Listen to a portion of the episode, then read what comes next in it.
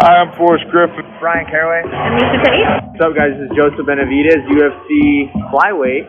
Hi, this is Greg Jackson, and you're listening to It's MMA Zing, and that is an amazing pun. Get it? Like MMA, but amazing? I'm amazing. Radio.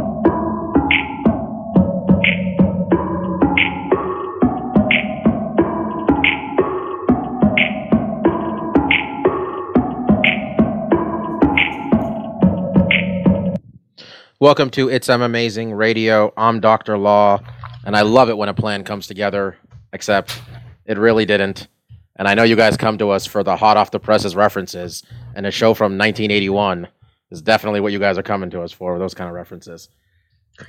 I mean, there was a movie starring one Rampage Jackson. That's tangentially relevant to our topics. I just want to say, by the way, uh, that was a good movie. Okay, let me let me, let me rephrase that. For what it was, that was a good movie. It flew a tank. They flew a fucking tank. They parachuted a tank. Good movie. Talking about the 18 What the hell folks. is this podcast right now? We're- d- d- this is the first podcast in weeks where we're not blowing Trader Joe's for the first five minutes. That's what this is.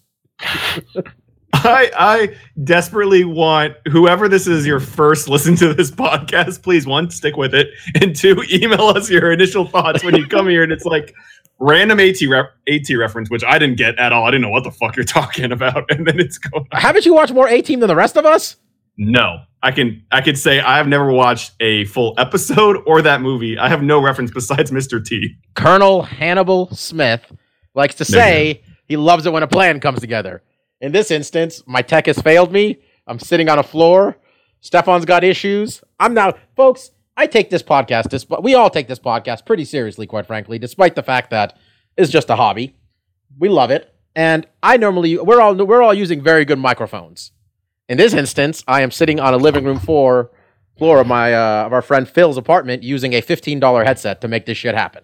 So uh, roll with it, and uh, we'll see what happens. Um, this week we're gonna talk real quickly, and I say real quickly because I don't got the card in front of me, and all I remember is the uh, main event and Gregor Gillespie's fight from um, UFC Utica. We're gonna talk about that.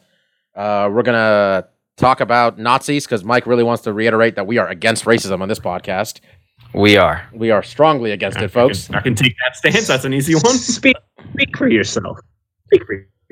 Um, what else did I say we're gonna talk about, guys? I've already forgotten. I've been flustered by our action. What's going on so far? I mean, we got a huge fucking card. We kind of broke it down last week. So if you need a podcast that you can listen to with great audio that kind of breaks that card down, you know, head to last week's. And uh, but we'll probably talk about that a little Yeah, bit. And I- was there any other news? Somebody Yeah, got well, a I mean, fight. I was gonna say. I mean, we're gonna talk. Um, we're gonna talk about ESPN. We promised that last week because this is right. honestly the biggest thing that's going on in this sport that's not getting enough attention because none of the fighters are gonna get a dime of this because they can't. They haven't gotten their shit together. And at this point, it's their own fault. We talked about it. We talked about when the UFC signed this deal. The UFC, the fighters hadn't gotten their shit together. We weren't gonna have any sympathy for them. Here we are. Um, and then I'm going to basically uh, blow Michael Bisping when we talk about his retirement. So you guys can pencil that in at some point. So um, UFC Utica. Let's just talk about this real quick. Uh, Marlon Moraes went out there with uh, Jimmy Rivera. Um, and the fight started, and then 30 seconds later, Marlon Moraes had kicked Jimmy Rivera upside his head. And uh, for a moment, it looked like Jimmy was protesting this stoppage, but he kind of realized, nah, nah, he's he, he was done fighting. Um, Mark, you got analysis of this 30 second contest? Um, not a ton, but I of the fights on this card, this is the only one I got to see all of it. So, I mean, no, really, it was a great uh, lead leg high kick that just you know cut right through Jimmy Rivera, and it definitely he he had some recovery, and I think probably why he's disputing the stoppage is the kick didn't knock him out unconscious, right? He tried to get back up, and then uh, Marlon just you know flurried on him and was at one point it looked like Jimmy was about to start building himself back up to stand back up, and it's right then where he kind of went unconscious. So I'm sure in his mind he got knocked down, he was getting back up. And you know, fast forward three minutes later, it's like, what? The fight stopped. I was getting back up. This is bullshit. I, I'm pretty sure when he sees the footage, he's like, "Oh yeah, I'm clearly face down, unconscious. That was a good call. Thanks, ref." Yeah, and Mark, I'm just noticing that Google thing you mentioned about when you Google UFC fights. It's sly. They got It's a lot pretty of cool. They got a lot of shit going on. I was gonna mention because I was I was looking up Marlon Moraes' record. because I know he's on a bit of a run.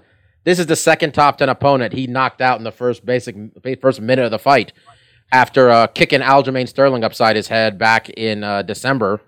Um, I want to say that was in like Albany or something. I feel that was in New York too, especially if uh, Aljamain was on the card as well. Uh, Marlon Moraes, despite being Brazilian, does train out of New Jersey. He's training with that team, which doesn't get enough credit, quite frankly, with Frankie Edgar and uh, Eddie Alvarez. Uh, what's the name of the kid? Uh, the guy who does all the kicks at 155. Help me out, guys. Edson Barboza. Edson Barboza. No, no, not trying to slight the man. He's on that team too. Mark Henry's got himself a bit of a team over there, and um, Marlon Moraes pretty much cemented his status here, Steph, as one of the four at 135. There was three, now there's four, and he's one of them. Whether you put him where you put him, given the fact that Dominick Cruz hasn't fought in God knows how long, it's up to you. But that's uh, those are the four we have right now. So, uh, what do you think? You think he's gonna we're gonna get him and Cruz, or do you think he's just gonna fight the winner of uh, TJ and Cody, which is happening? I want to say in August in Los Angeles. Um, yeah, absolutely to everything you said. Um, and I think it's really cool to see him doing well because he was one of these World Series of fighting guys that you know he kind of had a nice reputation coming out when he was going to finally come over. I thought it was a big deal, you know, and he lost some luster because he dropped that decision to Assunção. Um, but you know, Assunção makes everything look ugly. You know, even even when TJ Dillashaw beats him, it looks kind of ugly. And I'm totally okay with it being next because these are two really significant wins, um, particularly the Rivera one. Rivera was on a 20 fight win streak. That guy is not getting that back, you know.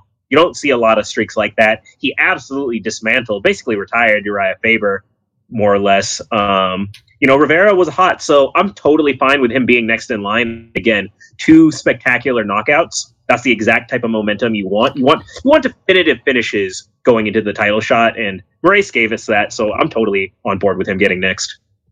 Yeah, Mike, you know I'm the I'm one of the biggest goddamn uh, Dominick Cruz heads going around these days, but man hasn't fought since uh, when the hell did he take the belt? When did Cody even take the belt off of him? That had to have been January 2017, right? No, I think it would have been early. When did he took it from? I think they fought in the middle of the year. I might be. I don't remember honestly, because like didn't I remember he when Dominic took it off TJ? It was in January of some year. I don't know how long he's been back there to be honest. Um, but either way, I mean, we all know Dominic's position and his status as the greatest bantamweight that ever, you know, was. And we don't really don't know about his health. What do you think, though? Do you think we try to get? Do you think we, we, we try to book him and Marlon, or do you think we're risking getting rid of a contender at that point? Well, I mean, I feel like you can't really wait for Dominic because I haven't really heard any news that he's close to coming back or, you know, if he should have a fight schedule soon. And I think that it's great that it's not even someone from Bellator that's doing really well. It's someone from, you know, no disrespect to World Series of Fighting, or I guess the Professional Fighters League, as it's called now, um, the third promotion that they're actually thriving in the UFC. Um, I don't think we should waste the opportunity of actually having a, a fresh name that a relative amount of people actually do know who he is. Um, whenever Dominic is ready, Dominic can just fit right in and get a title shot. At this point, we got to kind of line our ducks in a row. Yeah, and um, I think it's interesting for a fight that's only happened once. Everybody seems very tired of TJ Dillashaw and Cody Garbrandt just because they're two very unlikable people at this point. Is that is that is that the the narrative around this? People aren't excited for that fight. people are people are excited for the fight, but they'd like it if nobody was allowed to talk until the fight happened because Ah, no one really likes either one of them on any level at this point. Sure. Um, Um, I, I did want to kind of get your guys' thoughts, and we kind of mentioned it, and I agree. Uh, Marlon is more in the position for a next title shot, but where where do you slot a, a, Sun, a Rafael Sunsao in all this? Because I mean, he beat Marlon, he hasn't lost since then. I agree with Steph's uh, tidbit where I mean, him getting these quick finishes, I think counts for a lot more. I think him being kind of new to the division and kind of hot right now, I think it makes more sense to slot him in against the challenger or against a Dominick Cruz. But at the same time, if you're in a Sunsao fan, you kind of have to be like, what the fuck, dude? Like, my dude beat you. And even then, like, personally, I thought that was a little uh, Brazilian home cooking that Assunção has. I mean, has, they're they're know- both they're both Brazilian though. Well, I mean, one's a little more Brazilian, Bobby. Well, honestly, I forgot that that I forgot that he hasn't. This is the problem with Rafael Sunsao.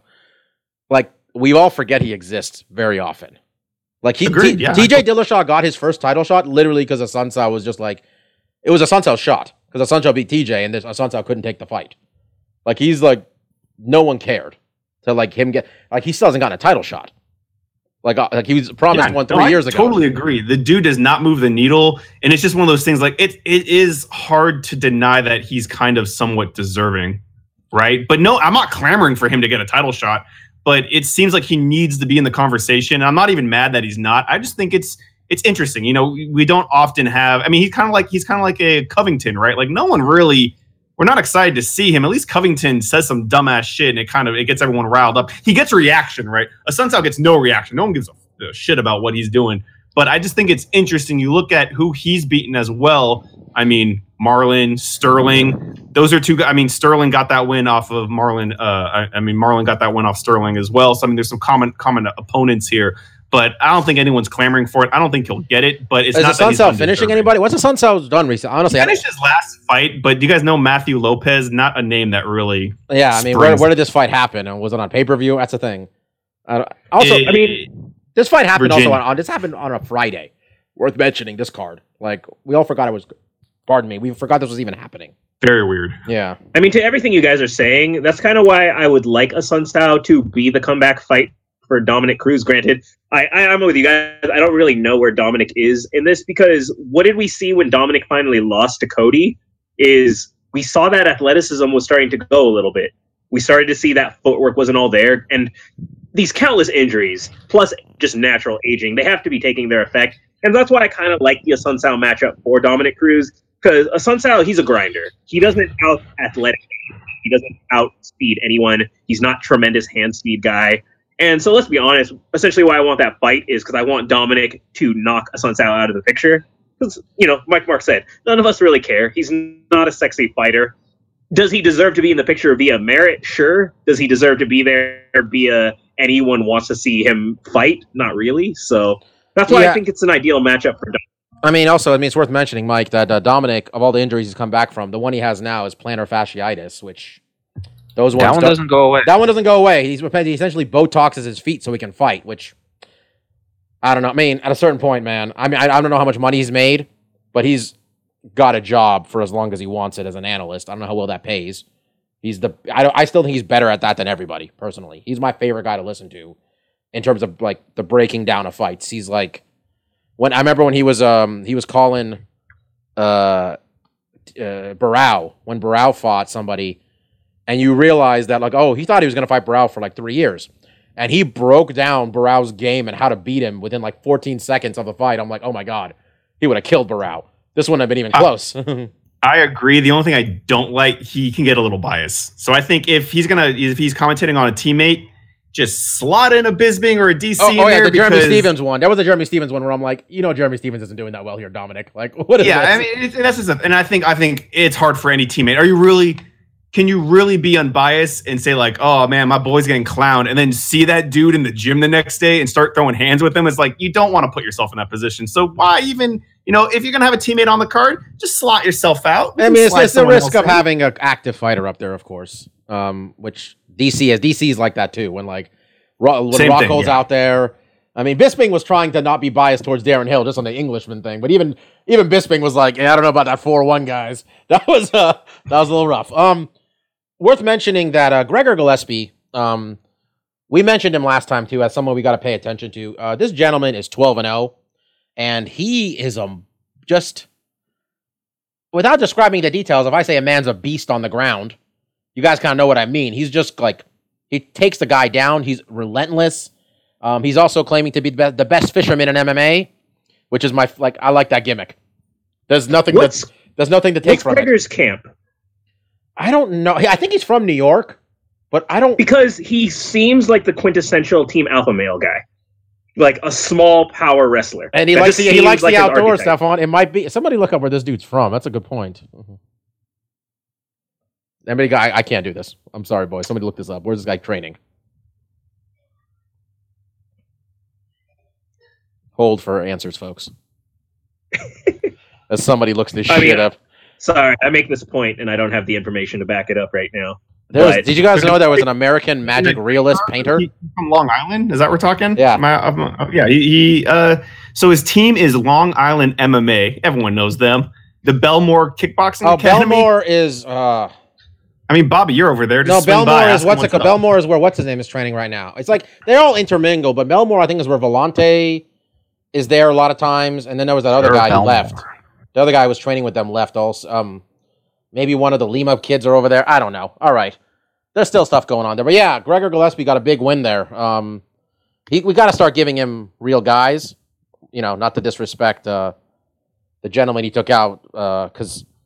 Pichel is some. Uh, I don't know how to say his name correctly, but we've seen that guy fight before a few times. Quite frankly, He's legit. yeah, he's a he's a relevant fighter. Quite frankly. Um.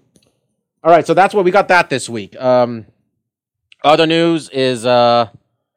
I'm gonna say my statement on this, and Mike, you're the one who wanted to talk about this, so I'm gonna let you go down as far as you wanted to. But Andrea KGB Lee's uh, husband, and Andrea KGB Lee, Stefan, remember Stefan talking about her after she got her win a week or two ago.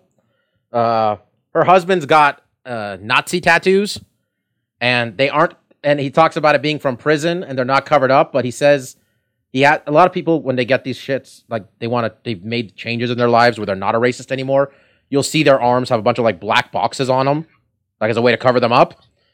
Um, and he said that would make him look more like a redneck than ever. And I'm just 2018 That's a- America. being a Nazi is preferable to being a redneck for some people. I was like, which- dude, that's a jump up. Yeah, I was gonna to say. be a redneck over a so, fucking um, if I'm if I'm this dude, it's probably time to cover this shit up.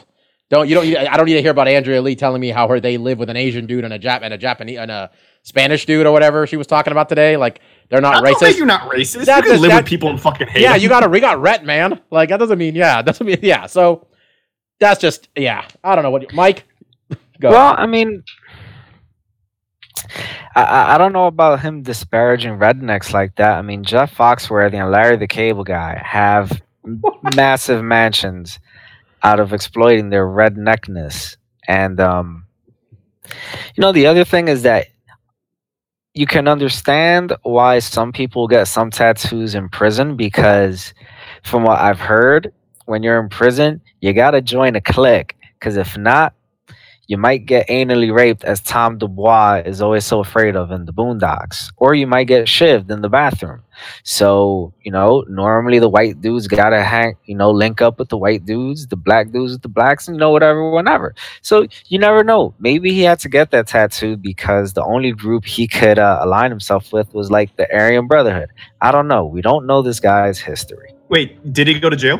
He did. Yeah, that's also. Yes. I mean, Mike, we're giving him the benefit of the doubt, but he's no longer in jail. At, that, at this Yeah, point, it's yeah, probably I- time to, you know. Mike, great point. I totally kind of agree. And so that you do have to gang up. Um, let's be clear, dude still got raped. Dude totally just got raped by white people instead of black people. That definitely happened. We can write that down. That's official. Okay, this is why I didn't see the point of this conversation on any level during Well, this group chat well, earlier. The man, as unless, unless he, un- hey, unless he got out of the jail last Tuesday, he's got to cover that shit up. There's no excuse Yeah. for it. He's in a public Yeah. place. This is fuck, man. Get it together. Look like a redneck. You know what? If you have a big black bar on your arm, we're gonna at least respect the fact that you changed your life. How about that? It doesn't have to be a black bar. Get a get a talented artist and say, look, it this is the canvas I got. Put some art on me. You can do this, brother. There's a lot of good tattoo artists. I, that can I make can't believe this cool is getting, whatever this, I can't believe this is even getting any attention. Who gives a shit? Andrea Lee is like a barely relevant fighter at this point, but this is MMA, and you know what? Having having the excuse of wanting to look more like a uh, looking like a Nazi is better than a redneck. Being justifiable to some people is amazing to me. Um, I mean, I'd just say he's a Nazi. Let's just not hide it. yeah, Let's just be upfront of who we are. he has a Nazi, he has a SS thing up. Jesus Christ. Um, You know, I was at Target today and I saw those uh, tiki torches, and it just makes me think of uh, white Southern Nazis now. I'm sure that the company that makes those tiki tours like, no, yeah, we, why do they when, when we were a kid, we used to have them in my parents' backyard. They're the Oh, it used to be man. very fancy. That was like, Yeah, you know, you- know. The company's like, we are just good time summer barbecues. Yeah, we we- are about summer nice times. Did you We guys are about low. Did you guys okay? did you guys catch uh, Ambien's response when Roseanne compl- said blamed Ambien? They said one of the side effects is not racism. yeah, That, was, good. amazing. That was Well that done. ambient Twitter guy was like, "Oh, finally, I get a slam dunk on Oh, somebody." he's like, he's like, time." motherfuckers have been taking our shit and eating food at 3 a.m. for years. People have been making jokes. Oh, this is this is the gibby. This is the easy one, guys. um, all right. Um, we're gonna talk about Michael Bisping for a moment. Uh, people who missed the news, Michael Bisping announced that uh, he is gonna retire. And when you say it's because of his eye, everybody kind of assume it's because of the one eye that uh, Vitor Belfort kind of tore his retina from when Vitor was on that super juice. Um, but it's not the bad eye; it's the good eye that he's having problems with too. And Michael Bisping doesn't need to do this shit anymore. Uh, Michael Bisping's got he's got, I think he's tied for the most wins, or it's him and GSP and maybe Demian Maia's up. I don't know. So there's a bunch of people who've been fighting for a long time. Um, Michael Bisping achieved everything you're going to want to achieve, and um, he's got a family. He's got a like his kids are like he's got like a son that you'll see on Reddit MMA every now and then. The kid's like 17, so like he's got like older kids at this point. He's got the other son that uh, whenever there's an embedded, he always picks his dad to lose, which has kind of been adorable, quite frankly. also uh, kind of a smart MMA analysis, right? Um, Michael Bisping today it was on MMA Hour, and he and Ariel asked him, "How do you want to be remembered?" And he says, "I want to be remembered as somebody who always did my best, gave the fans as many fights as possible, never went on, never did any steroids. You know, I wasn't the fastest, I wasn't the strongest, but I was going to fight, and I was going to put the hard work in. And it's great that I was a champion, but." That all came from just, you know, it didn't come from just natural abilities as I put the time in, which I really think, um, and I'm a, I'm a Michael Bisping fan, so I know I'm biased here in general, but I think he's somebody we're gonna fans are gonna miss a little more even when he's gone. There was a whole stretch where everybody fucking hated him, like there was like a long stretch where everybody hated Michael Bisping pretty passionately, probably peaking when he got his fucking head knocked off by um, Dan Henderson back at UFC 100. In his later years, I think people came to appreciate what hit him a little bit more for his ability to at least like get you invested in a fight, you know. Um, and it wasn't that you thought he was lying to you when he would just get in a guy's face and start shit talking and stuff like that. It was just that he got in the mode of like this. That was part of his thing, which was like I'm going to try to get under this guy's skin. And look, he wasn't perfect by any stretch. Michael Bisping has said some shit in the past where like some questionable. I think he called people, you know, faggot a few times. He definitely didn't shouldn't have done that shit.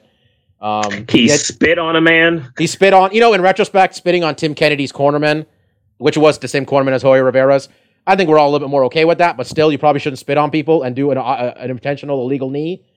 But um, so yeah, and then like his his title reign, um, despite the UFC being the ones who booked that Dan Henderson fight and the GSP fight and all that stuff, is not going to be remembered as fondly as such. But he's always going to have that night in Anaheim where a couple weeks before he took a fight on two weeks' notice, and he said on the MMA Hour that at the time, I remember he said this, and he says, "If you can believe that the Son of God came down and was crucified and died and came back three days later."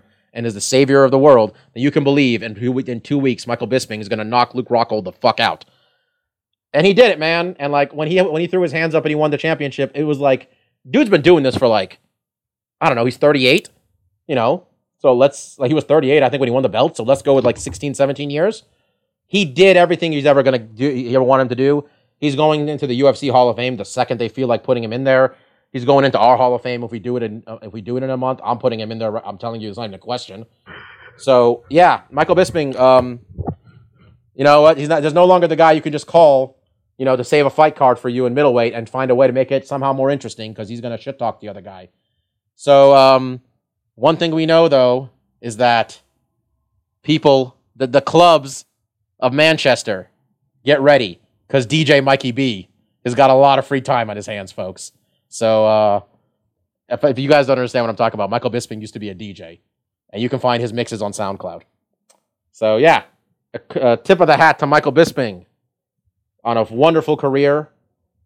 Guy's been around since UFC, since Tough Mark Tough two or three. It was three. Tough was three, man. season. One tough three, I think, against. Yeah, he um, did. Was it Herman? No, I can't remember. It wasn't who that that- Herman. No, that was that was uh, Herman and Grove, and then he fought some guy that was kind of chubby for light heavyweight. He had like blue hair. He didn't last long. Yeah, He was supposed to fight Mark Hamill, Matt. but I believe Hamill got injured at the end. So that's kind of Bisping had the clear path at that point. Yeah. Yeah, and then he came back and beat him in a fight that nobody thought he won. That was uh, Michael Bisping, man. It was a fun time. I'm gonna give you this. I'll tell you this. He had a fight, a good time in this career, man. So, um, yeah, and he's great on TV. Still, he's still Michael Bisping. He's still gonna talk a bit of shit, and it's gonna be fun for everybody. So, I mean, he didn't carry it as strongly as Conor or GSP, but he was the English like representative for He a was the- long he's the and first- counting. I'd say. he's the first English champion that they ever had, and that's sure, a big yeah. deal, man. Because they've been trying to. They were in UK for a long time, and he was he learned he, he was pretty. Pre- all these all these fighters talked about. All the, they interviewed a bunch of uh, European fighters, and they all talked about how much respect they had for Michael Bisping and how Michael Bisping had really blazed a trail for them. And Michael Bisping himself, he like he responded. He's like he didn't know that people thought of him this way because Michael Bisping has been has been the shit talking guy from Manchester for so goddamn long. You know, doing the you know tell like he does. You know, everybody knows the Michael Bisping press conference when he starts doing he gets in the fa- face off and he starts pointing at the motherfucker and you know let me tell you this shit. You know, and I it's, Mike. He's been playing Michael Bisping for so long that he doesn't realize the impact he's had just being real, really a pioneer of British MMA. So I of all I, I and you know what, I don't think he's coming back. Honestly, of all I know this is MMA, but I don't think he's coming back. So I think we probably saw him fight his last fight, which was the one he shouldn't have taken against um, the kid in China.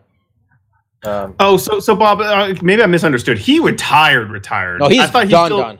'cause I thought he was gonna do the retirement No, fight. he said the this London is it. kind of passed No, up. the, once Okay, once the okay, good okay. eyes starting to go, he they didn't want him to take. They wanted him to retire after the GSP fight, his family, and like then he took that Gastelum one, which when he took Sure. that Gastelum one, I think we all kind of recognized like let's just this dude's just getting another paycheck while he's still you know can get another paycheck and he doesn't spend money on a camp maybe, but he's you know he's recognizing that he's not in the best health and is you know he's got kids, he's got a wife, maybe we still maybe you know he can do this TV shit for a while.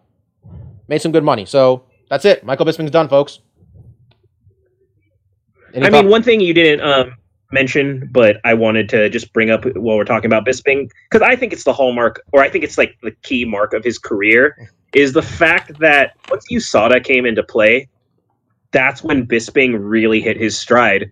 Um, and I think that's why Michael Bisping, his career kind of goes down as one of the great what ifs of the sport. You know, when he he was that guy who was always the bridesmaid, right? He was always getting right on the cusp of contendership, but he could never push all the way through. It would just be some physical freak of nature like Super Vitor who would just knock him out. But then we saw once the drug testing got more rigorous, once the TRT stopped being a viable uh, solution for certain fighters, Bisping was still there. He was still floating around at the top. So, you know, uh, it's like what I said with Kenny Florian. His career is these are the guys who weren't the greatest athletes. You know, they didn't have they didn't have go-to explosive knockout power, but they were kind of what the maximum potential of effort gets you.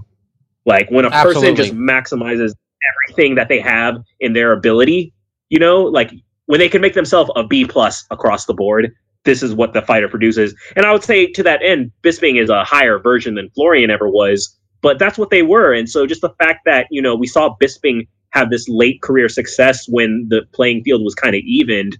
Um, I think that's one of the things that he should really be lauded for at the end of the day. Yeah, Mike, what was the list we had of, of the people he lost to? You could, it was like Dan Henderson, TRT, fucking uh, Chael Sonnen, TRT, Vitor Vitor Belfort, Belfort. entire fucking pharmacy, Anderson Silva. He, I mean, like uh, there was another, there was other ones too, but like you pretty much could look at pretty like and say you know we all like Dan Henderson, and Dan Henderson is treated as some sort, you know, is treated with great respect, which he deserves as a fighter, but there's that. Too, I mean, all of a sudden, man, people started getting drug tested. All these guys weren't Superman anymore. And Michael Bisping was still there. We made the joke all the time that Michael Bisping was, I'm trying to do that thing where like everybody was at this level, Michael Bisping was below it.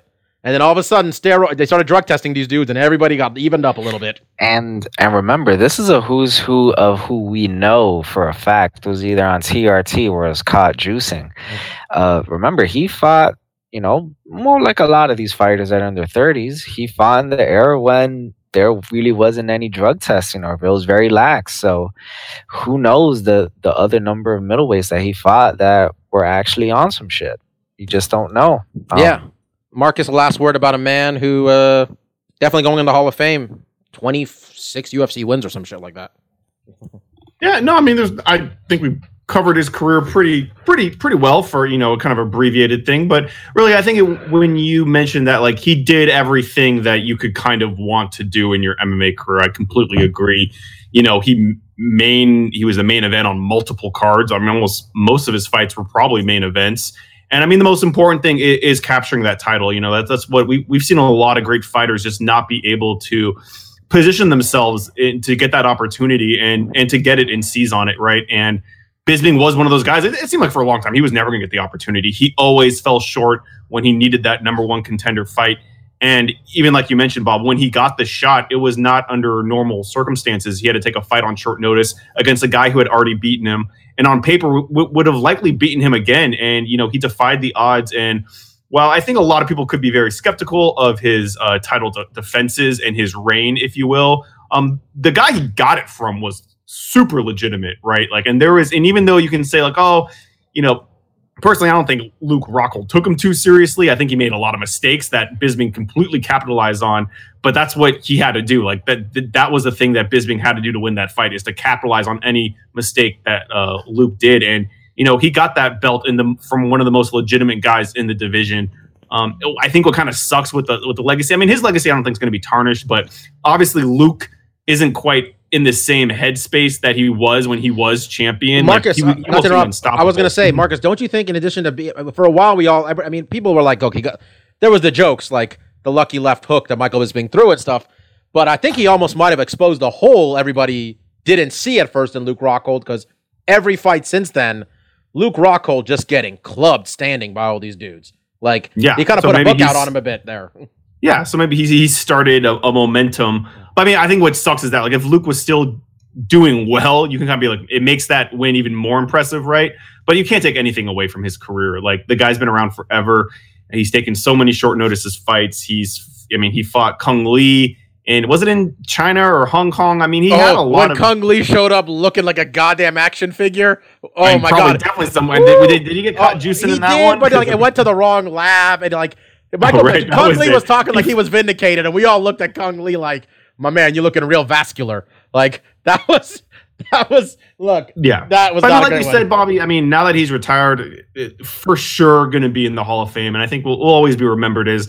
I mean, as, as as what you said, he's one of those guys that really came to fight, and he didn't have the skill set or the natural physicality that some of the greats had, but he had the heart, the will, and determination to consistently get better, stick with it, and you know, it, it just shows you he's one of those guys. Like you can look at Forrest Griffin, you know. uh, these are guys that I'm kind of, you know, even though they beat guys that I like and respect and think are better fighters, I'm still glad that they were able to, that Forrest was able to beat Jackson and that Bisping was able to beat Rockhold because they're guys that are deserving of that belt, you know, if not completely on, you know, just their fighting ability, just the kind of character and personality. I mean, Bisping's kind of a shit, right? But he he plays that role, and that's a role that he plays. He's not a shitty person, right? Like you look at some of the, the heels you have, like Covington and stuff. Like he just seems kind of like, like a, a douchebag, right? But Bisping just seemed like a guy that he wants to get a rise out of you, and you know whether you like him or hate him at the end of the day, as long as you have some kind of visual reaction to him and are engaged in seeing him fight, that's ultimately what he's trying to do, and I think he did that very well. And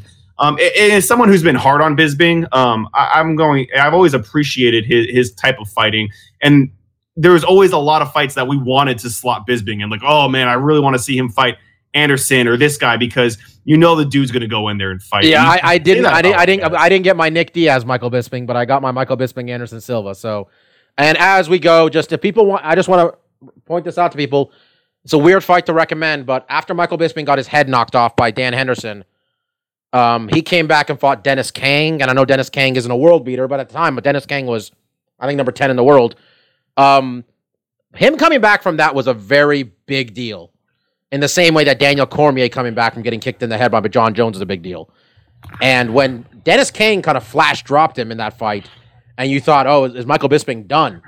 But he got his shit together and got the win. And it, and it's it was a real moment where you saw like there was an opportunity for this whole thing to go off the rails, like, and him just be stuck in his head forever, and like not come back from that. And that was one that always stuck with me.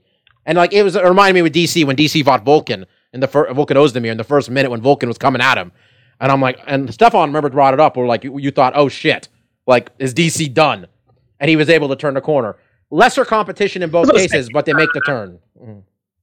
Yeah, just call it. There's a life changing knockouts sometimes, right? Yeah. There's, you know, there's a moment sometimes in hindsight we can say this is the moment that broke a man. This is the moment that changed them. Their jaw was never the same thereafter. But yeah, not only did he come back from it, he he had his, his greatest successes were yet to come, and we didn't even know it. So, hats off. All right, um, let's get going. Um, ESPN deal. Um, Mike, I'm going to go to you with what happened this past. I think it was two weeks ago now. But Yeah. we first got news that the UFC signed to an ESPN Plus deal, which was ESPN's new streaming service, which at the moment is just Kobe Bryant quietly explaining to you why your favorite player sucks or doesn't suck. It's an interesting show, but it's got, but that's what's on there, and I think a bunch of like out of market sports games. But ESPN's going in on this streaming shit, and it's for five bucks a month. It's called ESPN Plus. UFC at first signed up what it seemed like for 15 ESPN Plus deals for 500. No, what was it? It came out to like how much did it come out to? Like 10 million a year or some shit. 10 million for each show or something like that. Uh, something like that. Yeah, it was like 10, it was came out to that, and um, and then uh, the news came that Fox was out of the game because the Fox spent a billion. Fox spent a billion dollars uh, bringing SmackDown over to their network, and we've talked about the ramifications of live TV be the only thing worth a damn anymore. And if we were all smart, we would have put money on WWE stock, which was 40 30 days ago and is now at 60. Um, UFC came out shortly after this deal with Fox and the WWE that the UFC is going all in on the on the Mickey Mouse Network, folks. Uh, ESPN is the exclusive television provider for the Ultimate Fighting Championship, uh, coming in at about $300 million a year over the next five years, meaning there's $1.5 million out there that the UFC fighters don't have a contractual right to necessarily, which, well done. Um, not getting your shit together. But, Mike, immediate reaction. Um, this is fucking huge. Well, I would say it's an immediate reaction, but it has been almost two weeks. So I've had some time to, you know, process this. And I think one thing that ESPN is doing is that they're learning from the missteps that um, Fox did, in that ESPN is going full bore ahead, not just putting all their baskets in terrestrial TV. You know, with the with, with Fox, they had to do so many different programmings on Fox Sports One regarding UFC and do a whole bunch, bunch of bullshit content. With ESPN Plus, it's gonna be all right when the event is on. You just go onto ESPN Plus and that's it. They don't have to do like a, a tough talk or they don't have to do the ultimate fighter and they don't have to spend a lot of their airtime from ESPN or ESPN2 or E yeah, ESPN. I apologize. I forgot. I forgot to break down what happened after they signed the rest of the deal. It went to 20 ESPN Plus events and 10 ESPN events. So 30 events a year, still 42 events on the year because there's gonna be 12 pay per views. But sorry, go ahead, Mike. So I was gonna I was saying that it uh it helps streamline the process as to what it's gonna be for for ESPN. Um and let's face it, this is what Dana White's wanted the whole time. I mean, even when it was on Fox Sports One, I mean, for the last two, three years, any big fight or any big announcement that's happened, Dana White's put his big bald head onto Sports Center. Absolutely, absolutely. And uh, Stefan, you being a big uh, sports fan like me and Mike, um, you kind of got the. I mean, my takeaway from this, the difference between this and the Fox deal was that the Fox was u- Fox was using the UFC a lot. It felt like to push a new network, and it. I didn't feel the UFC was getting as much out of that relationship. We all know that ESPN can pretty much bury a sport if they don't if they don't air the sport. Um, a good example of this would be hockey, which when you go on ESPN, the top events at the top isn't showing the fucking Stanley Cup, which is you know the uh, you know the goddamn championship of the sport because they don't air any hockey. They can they they they create the narrative for good or bad, right? I mean, absolutely. It's just from an exposure, from a Q rating, as they call it. ESPN is tops. ESPN is just synonymous with sports. You know, like it's the funny thing about going on ESPN is you read the articles, you go to the comment sections, and you have all these people commenting on ESPN is dying. ESPN is dying. Yet here you are, still reading their Everything wrong. stories, still going to their comment sections, still talking about what you saw on Sports Center. So you're watching ESPN, whether you like it or not. You know, ESPN is one of those platforms that when you go to a bar, it's just on. No one has to ask to put it on. It is oh. on. You have to. I've been to bars where I say something's on Fox Sports One, and they t- ask me what channel is that. No one asks you what channel ESPN is, regardless of your provider. Everyone knows where ESPN is, and like Mike said, you know that's where they put their celebrities, the car wash. So from an exposure standpoint, you know, uh, you mentioned hockey, but it was just maybe about a decade ago. The NBA wasn't big on ESPN either, and there was this whole narrative that the NBA didn't have stars after Jordan and uh, Magic, you know, after that generation retired. But like we're in this golden era of stars now. And I say no, Iverson was there, Kobe Bryant was there. There were stars, but it wasn't on ESPN. So the exposure wasn't there, you know? When the ESPN would give highlights of the NBA, it'd be this 20 to like second to a minute package. Whereas you have programming like you have an NBA jump off morning show. You You, have the post shows. They you immediately plug- cut Sports Center to the post game conferences.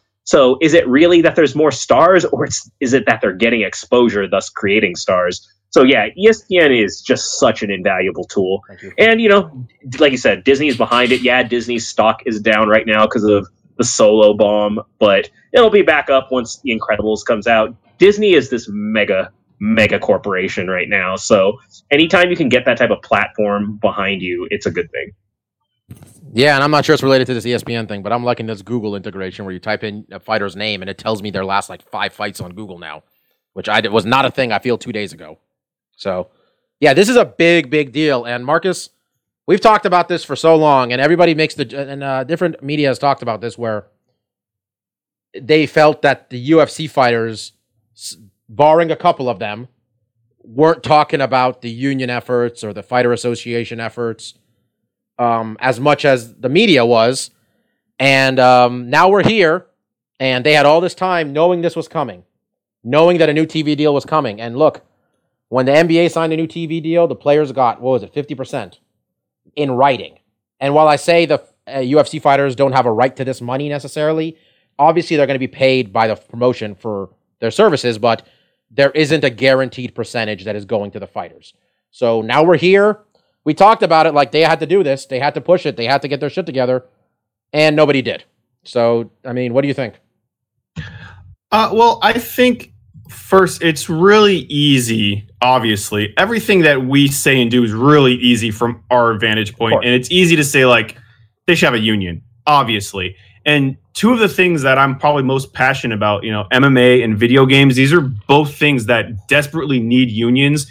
And it is incredibly hard to do so because you have to basically get everyone together and say, okay, we are all going to stick our necks out and say, no, we want to be part of a union. And whether that is, in this case, it's a union with one giant company, or in video games, it's developers. Um, I mean, we don't really talk about this because it's not a video game podcast, MMA podcast, but people that develop video games go through what is called crunch multiple times throughout mul- for years to make a game where essentially people have to work brutal hours and uh, you know it's really difficult work that they don't get overtime for because they're not unionized. And these are both two fields that desperately need it.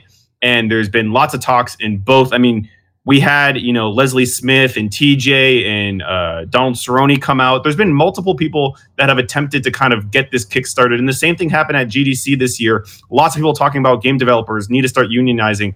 It is just an extremely difficult task to to do. And you know, I think we look at other professional sports like football and basketball and all the sports that have unions and say like, okay, well these guys have done it, why can't you? And it is very different, right? Boxing doesn't have a union and there needs to be a fighters union. It's just and I think a lot of the fighters agree and I think what you need to have a union really come to fruition is the guys that are really benefiting from not being in a union to say no, no more. I I know I can make millions of dollars. I'm Conor McGregor. I can make millions of dollars without the union, but I'm not going to fight unless we make a union. It is really, and even back in the day when it was Chuck and Randy, it was like, if Chuck and Randy say we're gonna have a fighters union, that's that's the end of the, the discussion. Fighter union happening now because you need to have those guys, and it's just tough. It's tough anytime someone it, you're in a sport where it's a completely individual, where you're training yourself you're doing the best for yourself. You benefit solely. I mean, you have a team around you, but it's really all on you.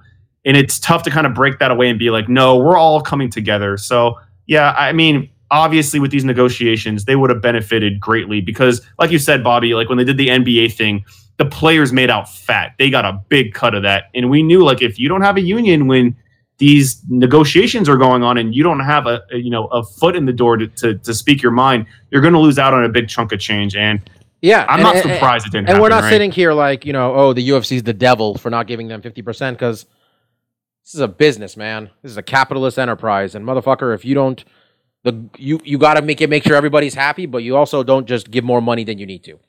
So here we are.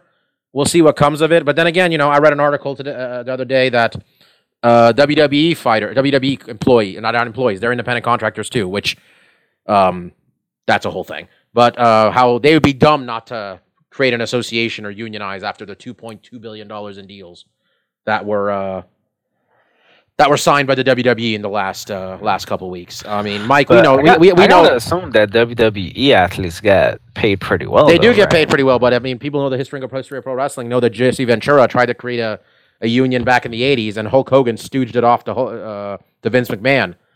Yeah, that's right, Hulk. We all remember. We all remember. But Mike, I mean, yeah, the, the whole the whole uh, union being an employee versus independent contractor thing. I think we all we recognize that. You look at the test for that, and UFC fighters fail miserably. Like, the, I mean, they have fucking uniforms. You're like, come on now, like, come on. We're gonna call them kits, but there's a fucking that's a uniform you make an employee wear. That's normally a pretty good indicator that you aren't independent by any means. Yeah, you got to tell them where you are at all times too. With the, come on, man. So yeah, they all gave the, they gave this up though. So when guys are out there trying to get paid more, you know, when you're out there number ranked number two and you don't get a title shot, They uh they have no one to blame but themselves. So I feel no pity for them. But Mark made a good point, man. I mean, it's easy for us to say, but it's been easy for us to say for about five years now. So, at least. So we'll see what comes from it. Um, I'm realizing now that we did not come up come up with the memoirs of a fight fan. So the first person to say say, say one, we're going to do that. I mean, do we got to come up with it right Your now? favorite bloodbath. Ooh. All right, I'll go because it it. was uh, it's the easy one because I already mentioned it before with my favorite celebration. It's when uh, because it's the first one that I remember. I was like, I need to understand what's happening here because I didn't see it live, and that is when BJ Penn's elbow created a Japanese filmmaking style geyser of blood out of Joe Daddy Stevenson's head. That thing sprayed like out of a S- Stefan, do Japanese you like remember- anime samurai. Do you remember we were watching some sort of it was like the best knockouts or best somethings ever, and it cut to black and white, and you and I had never seen the fight, and I neither of us had seen the fight, and we're like, the fuck happened here?" it wasn't even the fight they were showing us at first. They were showing us a different fight on the card, and what we saw was the blood-stained canvas, and we were like, "Who hosed the entire cage with blood? Like, what did this come from? Like, how Joe crazy Daddy. was this card? No, that was all from one fight, one man, a five foot three man at that. He painted the entire canvas red, um, and that's when BJ Penn, like the violent island savage that he is, literally licked the blood of Joe Daddy Stevenson off his gloves. Hopefully, I imagine that they tested, you know, for disease and Joe Daddy had a clean bill of health because that can't be good ingesting another man's blood like that. But at least it was fresh. That's the best I can say. Um, yeah, for any of you who look at sad BJ Penn and see a bordering on 500 fight record and wonder why the hell is this guy a legend? Why is this guy a Hall of Famer? It's stuff like that. It's just the beautiful Yeah, savagery. I'm, I'm, I'm just gonna take another days. B, since since Mark call, I'm gonna call another BJ Penn fight. Uh, BJ Penn, um, how many times did Diego Sanchez try to take him down, guys? Was it like 28 or something like that? It was like a real rough number. Um, Diego Sanchez couldn't take him down. He was getting his ass whooped. But then in the fifth round, BJ hit him, and you know a head kick's ideal scenario. A head kick, you got a guy with your fucking shin, but a lot of times you get a lot of foot. BJ got all shin right across Diego Sanchez's fucking dome. And if you want to know where the cut is, you can just look at Diego Sanchez right now because there's still a long fucking scar right across his forehead um, where there's just a chasm opened up. Like you could see what Diego was thinking about, man. All right, that was it was that deep of a cut. And man, I mean, look, I paid for every fucking pay per view in the last hundred and something, but I got a stream from that one, and that was HD quality. I was watching with Sanchez here, HD quality. We were impressed with the stream we got that night. All right, and we were like, man, we kind of wish we got a worse one because Diego Diego looks like he's losing enough blood that he's gonna pass out. So yeah, that, that's what mine is. Mark, you brought this up. You got something? Uh, yeah, I had one, probably a more recognizable one, and then one that's not, maybe not considered a bloodbath, but it was just gross. Um, so my favorite bloodbath one, it's it's really just for the moment between the fourth and fifth round was Robbie and uh, MacDonald, Rory MacDonald. I mean, not like a super bloody match, but in that standoff between the fourth and fifth rounds, and their face are just bloody and they're just staring at them uh, at each other. I think that needs to be mentioned. Um, probably. Wait, I mean, on that quick mark, uh, another kind of caveat to that. That was the fight where Rory MacDonald debuted his new nickname of the Red King, and boy, did he Very become the Red. King. Yeah, and then so this uh this other fight, not like a gr- actually it actually was a pretty good fight way back in the day. This is an old Pride fight, um, but it was probably one of the most disgusting things I've ever seen another fighter like attempt to do to another human being. Um, so uh, this was against uh, Renzo Gracie and uh, Alexander Otsuka. Who Alexander Otsuka was kind of a mainstay in Pride, but he was definitely just like a punching bag. Like you look at this dude's record, he's five and thirteen and his last win was not surprisingly against Bob Sapp, but he won from DQ illegal slams. So he's a guy who wins fights for getting beat up too badly. Um, but no, it was really disgusting this fight. Um, Alexander got some up kicks. He was bleeding real bad. He got on top of Renzo Gracie, and they uh, they mention it, and you can see like he literally tries pouring his blood into Renzo's eyes and ears, and it's like, dude, that shit nasty. Get out of here with that shit. And I remember that um that left a mark on me. And I remember when I was in Sacramento, they did a like town hall meeting with the uh, the uh, commission, the athletic commission. And I asked them about like, is there any rules in place so you can't like bleed in a dude's ear and eye? And they're like, fuck no, of course not. Who does that shit? And I was like, well, you need to go grab Pride. Mark, you went out there and narked on the fighters at the commission meeting. It was it was in Japan, but I was saying like, look it, that shit was gross. You have something in place for this. You've seen this shit, right? And they're like, no, this didn't happen. Who are you? Get out of here. Um, Mike, I was a young kid. I just kind of. what do you, what do you got? Uh, my first two would have been the two BJ Penn fights, so I had to kind of think of one, but I one came to me. Uh, I'm gonna go with Cain Velasquez and Antonio Bigfoot Silva. Oh God, that was rough. Yeah, Cain, Cain Velasquez. That was his uh, comeback fight from one of his many layoffs. And, you know, we were all wondering, you know, is he going to be rusty? How's he going to look when he comes back? Well, Mother Effort showed very quickly that he had no rust on him. And the little rust he did have, well, he was able to split uh, Silva open with some, bl- you know, and get some blood, you know, to wash off that little bit of rust. He got him down very quickly in the first round. Uh, split him open with a left elbow.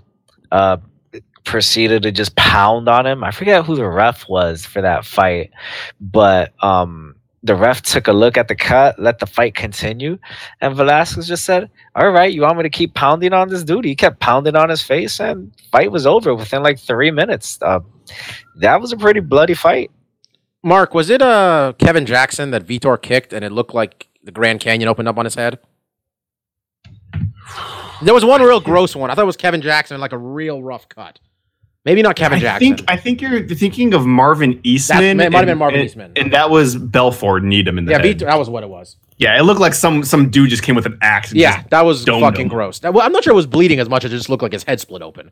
yeah, it was. Um, it was I can't remember who. Wasn't there one on Tough where we got to see like a little bit of skull? Oh, that was like, Like, that I was the only good fight. a A good fight. It was it was the heavyweight season. One guy just got elbowed continually for like five minutes in the same spot. And then like when the doctor checked it, and you know when the doctor like pulls the cut Mm. to see how bad it is, we saw like a big sliver of white. Yeah. and we're like, oh my god, it's skull. It is skull. Didn't there. uh, was it Benavidez that uh, dropped the elbows on Miguel Torres? That Miguel Torres had a vertical line on his head, like they had to stitch that shit together. He had a real gross one too. I think it was uh, Benavidez who did that to him. That was another gross one. Um, all right, before we do stuff we like, I want uh, we're gonna go down the line and just tell me which of the fights on UFC 225 is most interesting to you, and you can give any reason you want. Um, I'm gonna start with uh, Mark. Which one? Which one are you looking forward to? I think, I mean, they're all good. I think the one that I'm kind of been thinking about the most because I'm scared I'm going to miss it and not know I'm going to watch it again later is the Reem fight. Uh, I, I'm really, int- I mean, there's there's so many good fights, but I mean, I have invested interest in Reem. I think him and Curtis Blaydes is a really interesting matchup for both men, and mostly it's just like I think I'm going to be able to watch the main card through whatever means I can find, but I'm real worried I'm going to miss these prelims and not and not be able to find it. So I, I, that, that's the one that's like the last couple weeks. I'm like, man, I got to figure out how I'm watching that main event for that prelim card. Um, Stefan, what do you got? I mean, as a, a easy draw for me, um, I like spectacle. I watched that Pride Era with Mark. How is it not CM Punk versus Mike Jackson? There is so much mystery to this fight. Are Mike Jackson's Golden Glove hands that Mike has touted as are they as cream of the crop as our boy Mike says they are? Is Mike Jackson just untouchable on the feet? Is he gonna drop the shit out of CM Punk? Can CM Punk actually crush a fly in a hitting mitt like Homer Simpson could not? Could he do that? It's just so much mystery. I have no idea how this fight is gonna go, and I can very rarely say that about fights, and that's the goddamn appeal of this fight. The mystery. It is tantalizing. By the way, I try to turn the guys on to this. If you have not been paying attention to the trial notes that are coming out of CM Punk uh, lawsuit against the doctor from the WWE, they are pure comedy. Where like the WWE doctor is trying to object to footage of Kane choke slamming CM Punk through a table, and like Kane had to get on the witness stand and say that he illegally eliminated CM Punk from the Royal Rumble, and you hear that like CM Punk's just laughing in the courtroom out loud, like this judge is trying to learn pro wrestling. This jury's trying to learn pro wrestling. It is such a yeah, and this doctor committed HIPAA violations up the wazoo. So CM Punk's about to win a lawsuit against the WWE, basically. By the way, uh, Mike, what's your uh, what's your pick? Well, it's good. He'll get one victory in during this month. Um, yeah, no, it was a good joke, wasn't it? Um, you know, I'm gonna go with something that's gonna happen very early on in this card. I'm gonna go with Joseph Benavidez and Sergio Pettis. Uh, a fight that we will definitely miss. Joe B hasn't fought in a long time. I still want to see if he's one of the top two or three flyweights in the world. And as much as Sergio and and, and Pretty Tony Pettis have disappointed us, they're still Pettises. You know, they're still tan. They're still handsome. Man, I want to see if they're gonna do good or not. Um, and I'm just thinking about it now that uh, we'll be in Jersey, me and Bobby, for a lot of these prelim cards, and I'm just realizing we're gonna miss a lot of really Oh. good fights. You know what, man? I got YouTube TV. I'm gonna have the prelim, the Fox prelims recorded at least. You still paying for Fight Pass? I am. We might be able to get that shit. I'm just, I mean, the one, I mean, you know, this is the first time I'm going to say this because when I lived here, it wasn't in the East Coast. It wasn't great, but this 10 p.m. start time for the main card might save us, man. The shit might save us. I'm just I'm just gonna Yeah. say this real quick and let's let's let's be real quiet. We don't want to. Maybe maybe we're gonna share some passwords this weekend. maybe, maybe maybe some of this shit gets on the West Coast too, because I'm worried I'm gonna miss Uh, Ma- shit. Ma- Mark, I'm, And I'll, Bobby's getting that. Mark, I'll give you my, I'll give you my YouTube TV password. I'll give you my YouTube Okay, TV password. and, You and, and, and maybe I get that that that UFC TV. Actually, I already got that shit. You Yeah. just you, you order it, you order it over there, and then I'll snag it the next day. Okay, we'll do, we'll do that. That works. Then fine. um, so uh, mine, I um, I don't want to pick one the guys already picked. Um, I think, there's- and I I said this was too early for him, this matchup, but um, you know what? I'm not changing my mind. I was gonna say Mirsad Bektic and Ricardo Lamas, but I really think Tai Tuvasa and Andrei Arlovsky is one we're gonna have to look at because I know we all expect Andre to get starched here, but Andre finds a way to like survive in these fights sometimes. When Tai Tuvasa is real young, there's hope. I mean, he's only 25. He's six. He's 14 and oh, that's kickboxing. He's seven and 0 in MMA, all by knockout. Big Samoan dude. I'm concerned if he wins too impressively, they'll make him fight like. Actually, no, it's heavyweight. They can't give him somebody that I'd be like, oh no, you know, unless they gave him Cain and Cain's comeback fight. That's the only one. Um, that's that's a big deal. What's going on with Tai Tuvasa? And if Megan Anderson loses this fight to Holly Holm, Jesus Christ, what are we doing at 145 pounds? That's the likely outcome. All right, um, let's do stuff we like. Um, I'm gonna go with uh, Mark the first this week. All right, I got a I got a handful of things. So there's there's one that's a fucking elephant in the room. Uh, Christmas come early every June. Uh, this upcoming week is E3. Uh, for me, I personally consider it a religious holiday. I take time off work. I get all my shit organized because, especially come Monday, and I won't be on the podcast next week. So, I mean, if you come for my great analysis, I mean, still listen to the show. These guys are going to break down a fucking fantastic card. You don't want to miss anything that's coming out of this one. But uh, yeah, the Sony press conference happens right when we record. That's the one I'm probably the most excited about, um, just because I, I I'm a big fan of their first party stuff. They're going to be they have already guaranteed that they're going to show uh, new gameplay of Spider-Man, uh, Ghost of Tsushima, which is a new IP coming out of the Sucker Punch development, um, Last of Us Part Two, and uh, Death Standing Stranding, which is uh, Kojima's next PlayStation exclusive game. But um, starting this Saturday, we have EA's press conference. Sunday's fucking packed. We start with I think it's Bethesda and then um, I'm totally blanking on all the people doing it on uh, Sunday. I know Devolver is also doing a press conference. I think I can't remember, but uh, Monday is the real big day. We have Square's kicking it off in the morning, followed by Ubisoft. There's a PC uh, conference in between that, and the big one, oh, Microsoft. Microsoft's on S- Sunday. Yeah, it's it's Microsoft and Bethesda on Sunday. And then, uh, yeah, Monday Sony finishes out, and then Tuesday morning Nintendo has a Nintendo Direct, which uh, who knows what they're going to talk about? Probably a lot of Smash and stuff like that. But E3 is just like one of the biggest gaming events of the year. It's where um, you kind of lay out the plan for the rest of the year. What's coming out in March? Uh, we already know Red Dead Redemption 2 is coming out, and that's kind of scared everyone away from November. There's literally like no games are coming out in November. It's usually one of the biggest uh, gaming months for the fall, and it's just because Red Dead is just taking all of that hype, and no one really wants to compete with them. But yeah, E3 is just fucking amazing. I love watching the press conferences. Um, I'm a big fan of the guys over at Easy Allies. They'll be doing Twitch streams an hour before and after each of the press conferences, giving posts and pre and post thoughts. Um, so yeah, if, if you're kind of into games and kind of wondering what's coming up, what's hot, um, if you want to see some usually really fucking amazing trailers, trailers that are usually so good that the actual games usually don't look quite as good.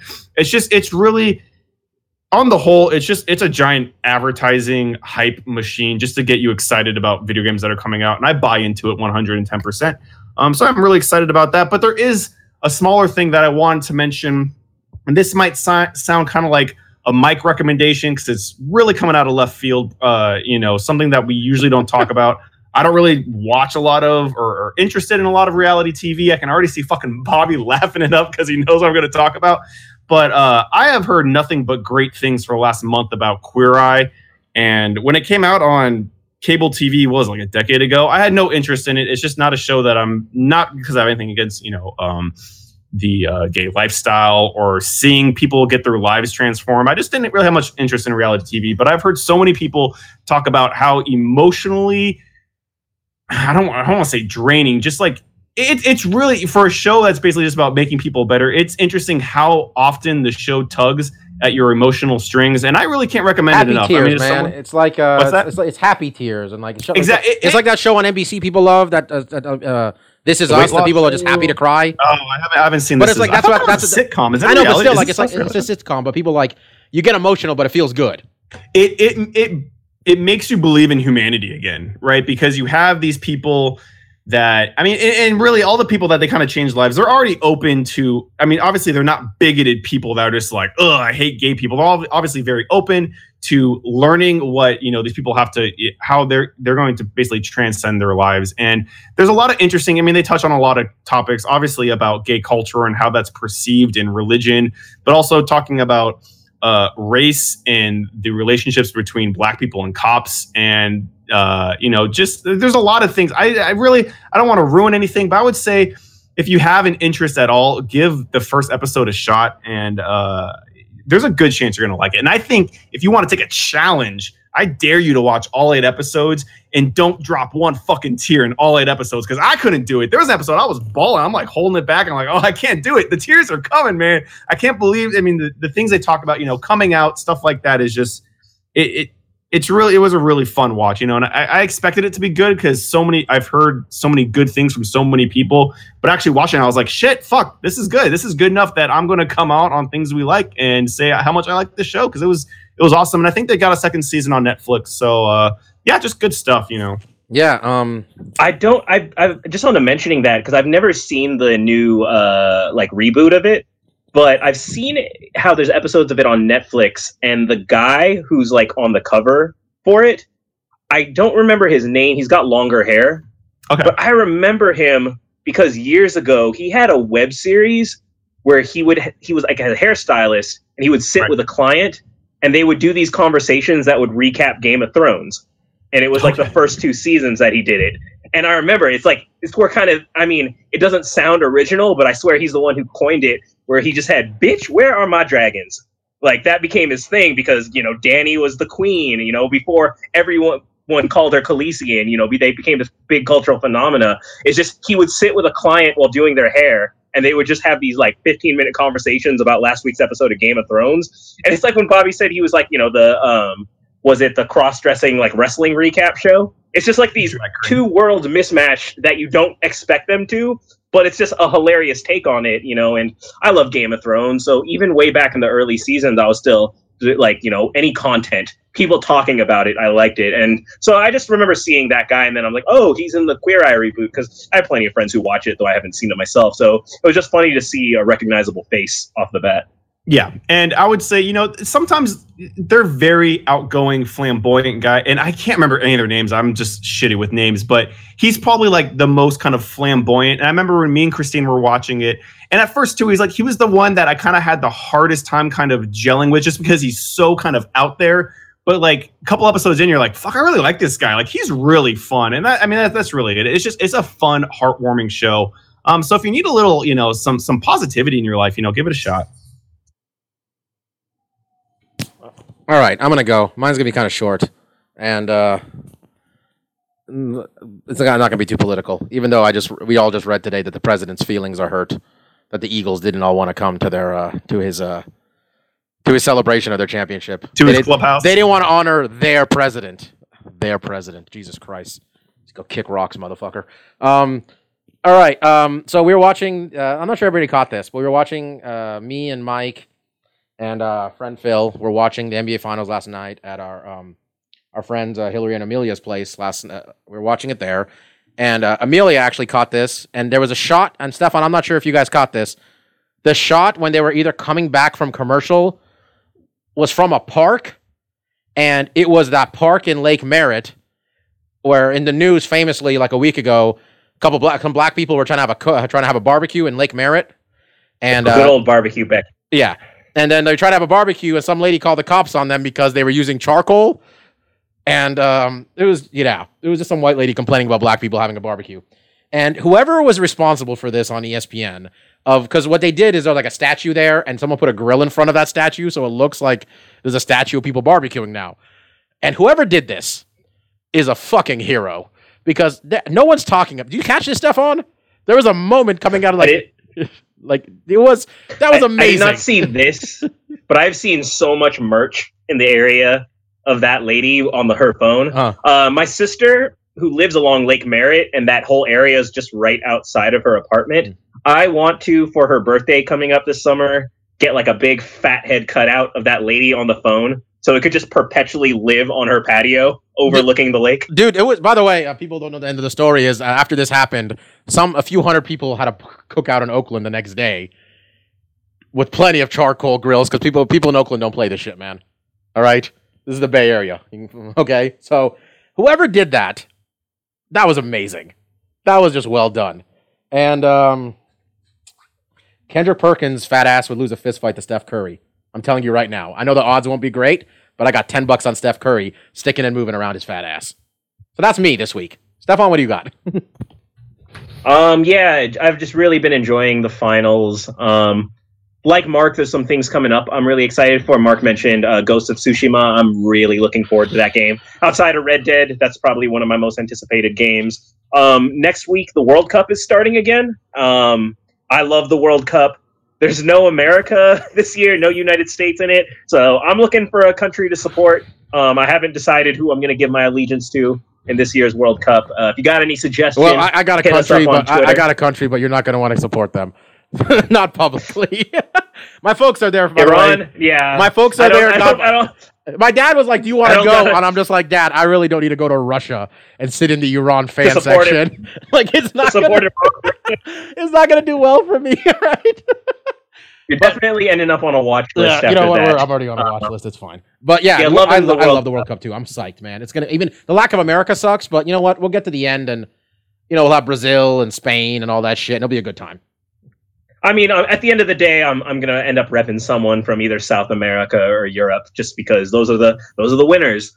Uh, but something I've been checking out that you can consume now. Uh, Bobby hit me up a few days ago mentioning that the Bluth stair car was doing its promotional tour down the freeway. Um, and I had gotten a notification for new episodes of Arrested Development, not knowing what it meant.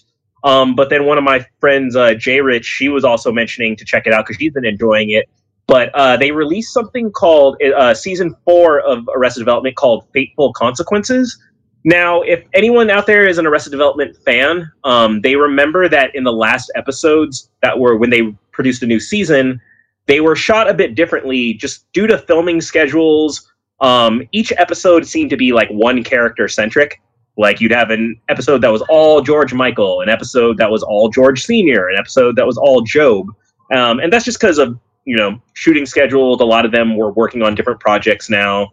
Um, so while they wanted to do Arrested Development, they couldn't all do it together. Um, so they went ahead and recut that entire season to make them make more chronological sense and air kind of in a classic episode where each episode kind of jumps between three and four storylines. Um, and that was my issue with that fourth season is certain characters you kind of get diminishing returns from them when the entire episode is about them. You know, a lot of the characters are very eccentric, they're very over the top, and a lot of the jokes lose steam if you're hearing that same joke told for 20 minutes at a time. So uh, I've been watching it again. You know, again they've recut it, cut it to be in more chronological order and filmed in their more traditional style, and it's been really fun. Um, I've enjoyed it in a way that I did not really enjoy it watching it that first time through. So um, anyone who was an Arrested Development fan um, and kind of felt lukewarm about that last season, go check it out. It it it, it kind of does feel like more in the vein of the first three seasons, and such a great comedy. Um, really underrated for its time, and really one of the shows that you know we have the streaming culture now and binge watching. Arrested Development was one of those first ones that really found life after it got canceled like that due to streaming services like early Hulu and all those things. Um, so I definitely recommend checking that out. Just don't read that interview they did with the New York Times. Make you feel very uncomfortable with the whole situation. And uh, maybe you guys could help me. It, it, there new is there a new season of Kimmy Schmidt too? That came out on Friday. Yeah. yeah, that kind of it kind of went under the radar too. I didn't hear much about it, and then it was just like, oh, I think shit. this is it. I think that this might be it. Then they're gonna do like a movie one off, and that's gonna be it for them. I think with Kimmy Schmidt. That's fair. Move on to a new project. Yeah. Um, Mike, what do you got this week? Uh, jeez. what I have this week is um police shootings. Um, Jesus Christ. One in particular though. My- Don't worry, it was a. He likes police shooting. This is stuff we like. don't worry. It's not police shootings in general. It's just one in particular. It was a fun shooting. Um, a FBI agent was cutting quite a rug in uh, Denver, Colorado. If you watch the video, the man's got some moves. Um, he's really whipping it out. I mean, Steph. I mean, you're the dance expert here. I mean, why Oh, don't I you know the story. I know exactly what you're talking about. Well, um, No, his, his his backflip was clean. It was It- it- clean except for the gun coming out. It was it was a great backflip. He he hit it very well. The only problem is with the G forces he was pulling, the uh the gun that he had it is uh it is I guess in the back of his pants came out, and when he goes to pick it up, it it discharged and uh shot a uh I'm assuming a very impressed uh you know patron of that bar. Uh, the guy had to get rushed to the hospital. You know, luckily with non-life-threatening injuries. Um, if the guy had been seriously hurt or died, obviously this would not have been funny. But since the guy's gonna be okay, it is hilarious. I mean, it's a hell of a story, right? How did you get your uh, bullet wound? Man, this uh, dance, this breakdancing FBI agent was just cutting it in the dance circle, and shit was too much fire. It was too much fire. literally. Well, you know what? That just goes to show you that the FBI does look from for agents from all walks of life because you never know where you'll need an undercover agent in. True. All right, folks. Um, before we go, want to give a quick uh, rest in peace to the legend, the 49er legend, Dwight Clark. Um, passed away. The today. cat. Yeah, the man who got the maybe the greatest catch in Niner history. It's him. It's either that or that fucking To one. But uh, Dwight Clark uh, passed away from uh, he had ALS. Passed away today. So rest in peace to him and uh, condolences to his family. Um, we're gonna be back next week to do a show. Um, if this sounds a little wonky this week, uh, our bad. Uh, you can blame Logitech and the piece of shit G930. Don't buy that. Um, let us down entirely. Let us down greatly. Um, and the micro USB cable Stefan normally uses. Let him down greatly too. So, uh, or mini mini USB, micro USB, he would have been fine. He has about 50 more. Um, so yeah, um, do our do our best to come and do my best to clean this up. Make sure it's listenable. Um, and I'm just gonna be honest with you guys. We had a real spike in listenership last week in what was the longest fucking show I think we've done since like episode 200. Well, a lot of it was us just you know half of us talking about liking solo, the other half complaining about solo. I don't think it was Mike that. not being a part of the conversation and then jumping right into the conversation. Yeah, conversation. you know of what I need to know? People, I, I need you people who like who listen to this show and don't make it to the end, or like don't listen to the whole thing. We need to know: Are we wasting our time with the first half of this show or the second half of this show? Okay, because just let us know. Okay. More CM Punk, less CM Punk. yeah, that, that- there was that discussion too. Jesus. I think that's where it came Are we from. in- If I have any Are guesses. we, are, we, are we an MMA podcast or are we a movie discussion review? Dude, real talk. People, let's let you. We have we got the most listeners we've had on this show since GSP fought Bisping, and if you take out that episode, it's the most since Cormier and Jones. So, um, like the UFC, we are determined. Our our success is determined by stars, and I know UFC 225 is loaded, but Bobby Knuckles and Yoel Romero aren't exactly, you know, you aren't exactly, you know, on ESPN. God, Bobby uh, Yoel Romero would do so bad on ESPN. That'd be a rough interview. You could only you could send him to talk to what's the name of the guy, the Cuban guy with his dad on the show, Mike. Dan, Dan Le Batard. Yo, we could send Yoel talk to Dan Le Batard's dad. Never mind. ESPN, UFC's part of the family now. Give me Yoel Romero talking to Dan Le Batard's dad. All right, Papi. let him talk to Papi. Give us subtitles because God knows somebody's gonna offend somebody. You know, maybe make sure Yoel sits down, doesn't goose step around the fucking stu- studio. You know. so um, yeah, guys, we'll be back next week. Um, no Mark. The rest of us are gonna try to do this thing. Talked about the results of UFC 225. Gonna see if we got any new. We're gonna got, see if we have a new champion at 185. We're gonna see if we have a new fake interim champion at 170. We're gonna see if Colby Covington's really gonna get in a fight with Joe Rogan, which is the weirdest fucking things I saw I saw this week. We're gonna see if 145 for women is dead or if Megan Anderson's a contender.